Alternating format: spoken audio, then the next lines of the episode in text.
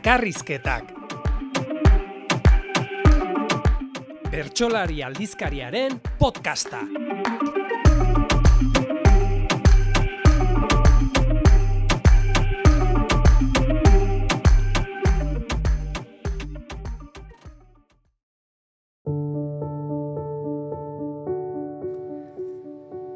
Kontatzea entzutea da. Kontatzea entzutea da. Hala izena du Ursula Kaleguinen saiakera bildumak. Hainbat konturi buruz hausnartzen du autoreak entxeguotan, baina behin eta berriz lotzen du prosa belarriarekin, bihotz taupadekin, arnasarekin, erritmoarekin. Behin baino gehiagotan aditu izan dugu, oraingo bertsolariok idatzitik edan dugula, hizketatik baino gehiago. Gure bertsoak papererakoak omen direla areago, belarriarentzakoak baino. Ahozkoaz zer ulertzen dugun. Ahozkoa ezpaita hizkera kolokiala bakarrik. Ahoz ematekoak ziren antzinako Greziako poemak, Shakespeareen obrak, ahozkoak dira slam poetria eta stand-up komedia, poesia eszenikoa eta humorezko bakarrizketak alegia zein bere arau, teknika eta idiosinkraziarekin. Baina gato zen erritmora. Itzekiko sentikorrak garenok, itzen antolamenduarekin, esan indarrarekin, esaldien prosodiarekin, itzen fonologiarekin, sortzen dituzten irudiekin eta haien evokazio indarrarekin egiten dugu dardar. Itzak behar den lekuan daudenean, dio Kristina Morales idazleak. Hitzak elkarri ondo eutxita daudenean, lurrean ondo erroturiko dantzariak bezalakoak dira. Tentsio perfektuan daudenean, hitzek elkarri helduko diote atzamar txikitik bada ere, eta ez dira eroriko. Virginia Woolfek zioen, idaztea, neurri handi batean, itxarotea dela, erritmoari itxarotea. Emozio baten, istorio baten, pertsonaia baten olatua hartu, lehertzen utzi eta pausatzean heltzea lapitzari, ez lehenago. Zioen, behin erritmo egokia aurkituz gero, ezinezkoa zela hitzokerrak erabiltzea. Denaren azpitik, istorioen, gertakarien, pertsonaien azpitik, beti zegoela erritmo bat, pultsu bat, beste guztia oinez, trostan edo zaldizka eramango zuena bertsolari eta idazle bakoitzak, novela, ipuin, poema eta bertso bakoitzak du bere arnasa, bere fraseoa. Zer da irakurle isilak entzuten duen erritmoa? Zer da entzule isilak entzuten duen konpasa? Doinuaren soinekoaren azpian edo barruan taupaka ari dena. Historio bat kontatzea, konpasari segitzea da norbera erritmo bilakatzea dantzaria, dantza bilakatzen den gizan. Bertsoa sortzen ari den momentuan, bertsolariak ezin du bere sorkariaren asmo intelektuala eta estetikoa kontzienteki erabat kontrolatu. Are gutxiago erritmoa arrazionalizatu. Askatu egin behar du kontrolori bertsoak korritu dezan. Baina dantzariak badaki oina non jarri behar duen, idazleak badaki non jarri behar duen koma bat. Pertsolariak asmatu behar du non askatu hitz bakoitza, zarata gutxirekin eta jak dagokion lekuan pausatu. Baina jakina, dantzariak entxeatu egiten du, idazleak ezabatu. Bertsolariaren kasuan, bat dira, proba eta emaitza. Bertsolariaren burua eizara atera den katu baten modukoa da, jakin ez dakiziur zerre izatzera atera den ere. Entzun egin behar du, aditu bere zentzu guztietan. Entzun, ulertu, usaidu, adostu. Aditu gehi jartzailearen hitzak eta intentzioa. Testu ingurua, memoria, emozioak, badatorren hori. Abia da hartu behar du eta jauzi egin. Horregatik da importantea isuri hori, jario hori barneratua izatea. Diapasoia ondo jarria izatea. Ahotsaren gainean joan izateko. Bertsolari guztiok dakigu zer den sentsazio gozo hori. Doinuak garamatzanekoa. Hitzak berez berez datozenekoa. erritmoaren gainean goazenekoa. Alaber, badakigu zer den erritmoaren kontra aritzea ere. Hitzak kabiarazi ezin da, etenak saltatuz. Tetriseko game overaren aurreko segundoetan kantari. Etxe barnean, oinez ertz guztien kontra talka eta arrasta doan gorputz baldarra nola. Izan ere, bertsolariak ezin du itxaron, eta batzuetan kontrapausoan harrapatzen du gaiak, egunak, doinuak, kantukideak, giroak. Hitz egokiaren bila tematuko da, hitzen ordena perfektuaren bila, baina maiz erritmo desegokiarekin egingo du topo. Bertsoak ere, edo zein testu edo kontakizun bezala, gustatzen zaizkigu iztegiagatik, hautaturiko hitzengatik, sintaxiagatik, esaldien egituragatik, hitzek elkarri eusteko daukaten moduagatik, konpasagatik, esaldien egitura musikalagatik, hitzek elkarrekin dantza egiteko duten moduagatik, zentzuagatik, hitzen esaldien irudien esanaiagatik, eta erritmoagatik, arnasagatik.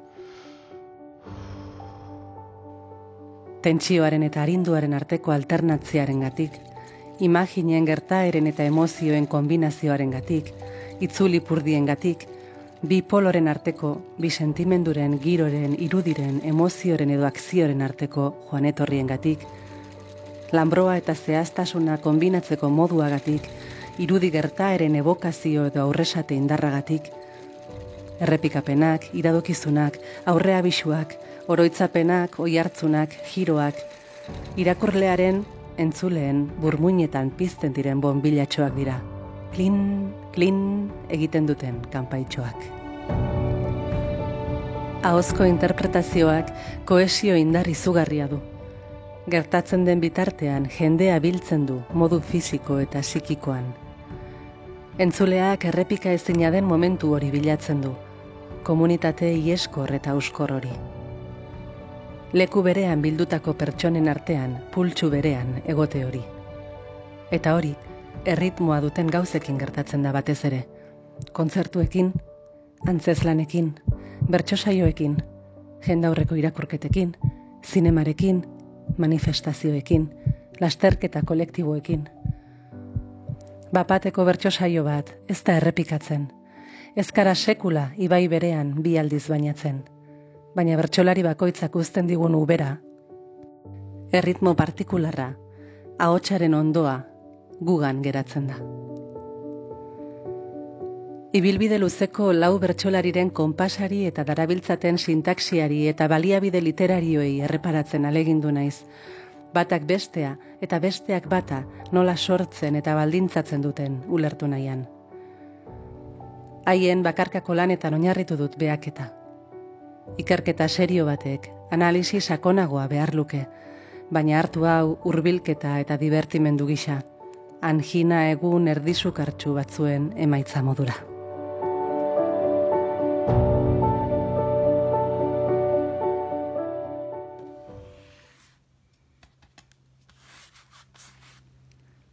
Maialen Lujanbioren bertsoak, paseo bat edo kuadro impresionista bat balira bezala imaginatzen ditut. Alako lambro sugerente batek bilduta hasten dira sarri. Miribilako rotondan errekarri zerrekarri bezalaxe eman ditut mila pauso errukarri, ura, esaterako. Edo beste hau, zozo beltzaren kantua edo otxo urrunen hauena, muño talabar orografia diluratzen gaituena. Bertsoaren erditik aurrera, lurrerantz labaintzen dira poliki, eta zehaztasun limurtzailean amaitzen dira maiz. Bai etzura libre utzi eta niri isuna jarri. Gure paisaien jabe izaten da mapa marrazten duena. Baina gatozen paseora. Paseoa, erritmo bata, erritmo organiko bat. Lujanbiorena pauso mantxoa da, nola lortzen du? Esaldien ordenaren aldaketarekin, behelainoak bilduriko irudien eta ezena zehatzen arteko kontrastearekin, errekarri zerrekarritik sirena kaldarrirako jauzian, aditz laguntzailearen elipsisarriekin, poetizazioaren eta ahozko izkera kolokialaren formak kombinatuz, Hame txartzailusek aldiz, urrats bizian promenatzen duela esango nuke, kadentzia labur, seguru eta sosegatuarekin. Lujan biorekin konpartitzen ditu aditz laguntzailearen elipsia, hiperbatona, adjetibazio bikoitza, poetizazioaren eta konkrezioaren alternantzia, herri izkeratiek abiaturiko nolabaiteko elebazioa. Baina haren aldean, pauso tinkoagoa du, parentesiak zabaltzen ditu maiz testu nagusiaren barruan. Lehen ezurta aragizko zen, zen nahi duzu esatea. Gero joan zen aragiz galtzen, haze kalamitatea. Orain da arma politiko bat, aria edo katea. Bertxo lerro bikoitiek aurreko esaldia nabartzen, zehazten dute. Iturriagaren berriz, gehiago da erritmo mekaniko bat, kolpekakoa, Boxeolaria da zakuaren aurrean. Sagarrondoa astintzen du ale guztiak erori arte. Osoki biribildutako perpausekin kantatzen du gehienean. Eten puntu gutxi erabiltzen ditu. Aditz laguntzaile asko, onomatopeiak, testu antolatzaileak. Lehenik, bigarrenik, lehenik eta behin, batzutan, bestetan, eta amaierak ziurrak dira. Zer da politika hori, ezpada mendekua. Motxila horren pixua herri oso batena da. Izarren bila etzen joan, joan zen unibertso bat sortzera. Bertsolariak jaio egin behar dau, baina egin egiten da gero. Andoni egainaren konpasa, enuke paseoarekin lotuko. Bal serritmoarekin baizik.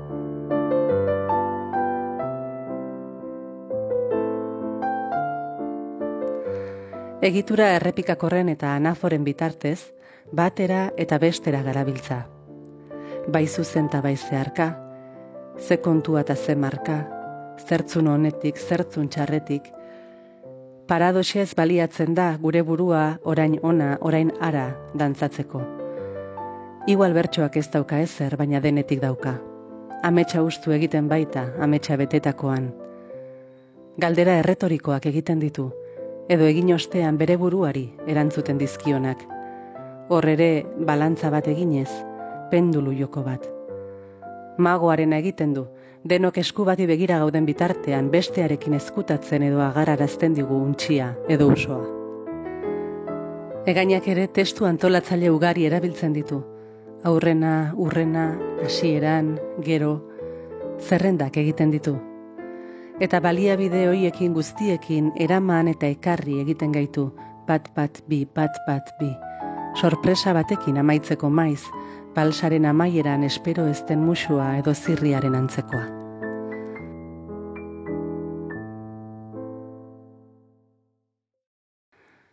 Jakina, erritmo hoiek kantaerarekin sortzen dira ein batean, gorputzarekin laguntzen, baina baita esaldien egiturarekin, hitzen ordenarekin, elipsiekin, errepikapenekin, irudi abstraktu edo zehatzekin ere.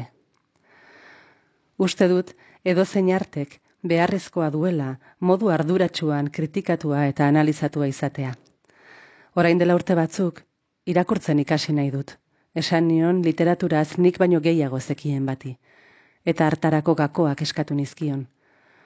Orain, entzuten ikasi nahi dut, diot eta gogoz estimatuko nituzke gehiago eta sakonago entzuteko gakoak. Ikasal dezakegu gehiago entzuten, hobeto entzuten. Zer egin daiteke bertso eskoletan besteren eta norberaren bertsoak entzuten ikasteko. Gure sintaxiaren, gure baliabideen, badauzkagunen eta falta zaizkigunen kontzientzia hartzeko. Gure erritmoak aurkitzen saiatzea, ederra litzateke.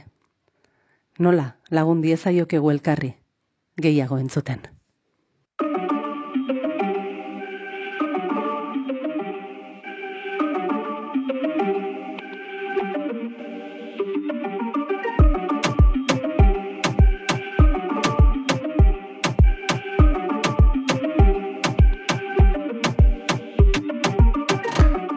Makarrizketak Bertxolari aldizkariaren podcasta.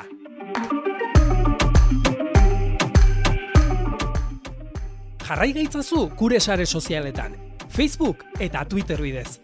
Bertxolari aldizkaria paperean jaso eta gure proiektu komunikatiboa sustengatu nahi baduzu, sartu bertxolari.eusen eta arpidetu. Hogeita bederatzi euro urtean. Bai bai, ondo entzun duzu, hogeita bederatzi euro urtean. Bertxolari aldizkaria. Bertxolari.eus.